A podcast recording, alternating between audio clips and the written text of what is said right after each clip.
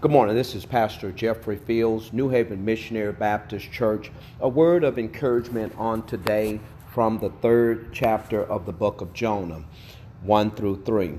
The Bible says, Now the word of the Lord came to Jonah the second time, saying, Arise, go to Nineveh, that great city, and preach to it the message that I tell you. So Jonah arose and went to Nineveh according to the word of the Lord.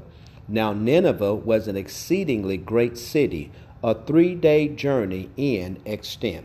Want to encourage you all from the title on today, A God of Another Chance. See, have you ever failed at anything? Have you ever stopped pursuing your dreams? Well, just as Jonah was called, but Jonah ran in the opposite direction.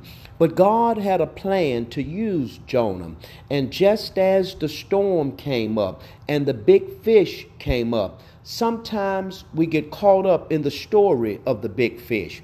But I want to introduce you to the one that is bigger than the fish. I want to introduce you to the God that's bigger than anything. See, God is a God of another chance. And just as the miracle of Nineveh's redemption is the story of God's pursuit of a leader who ran from a commitment. See, God wanted to partner and have a divine partnership with both Nineveh and Jonah. And I got some good news for you today.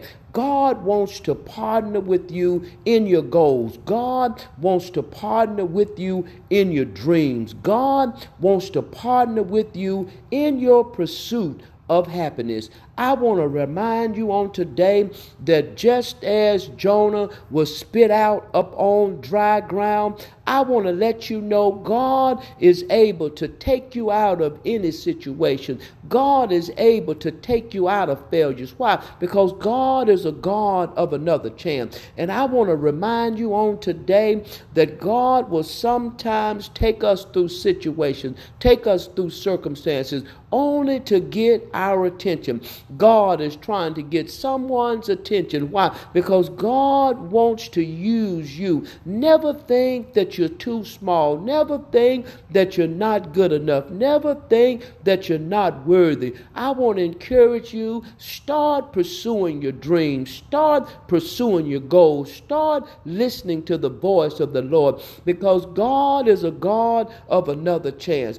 Don't give up on God. Hallelujah. Because God won't give up on you. And if you fail one time, we serve a God that allow us to do, hallelujah, our first works over again. Why? Because we serve a God that's a God of another chance. God bless you is my prayer on today. Have a blessed, productive, and positive rest of the day and realize that God is bigger than any circumstance. God is bigger than any trial or tribulation. We serve a big God, a God of another chance. God bless you is my prayer.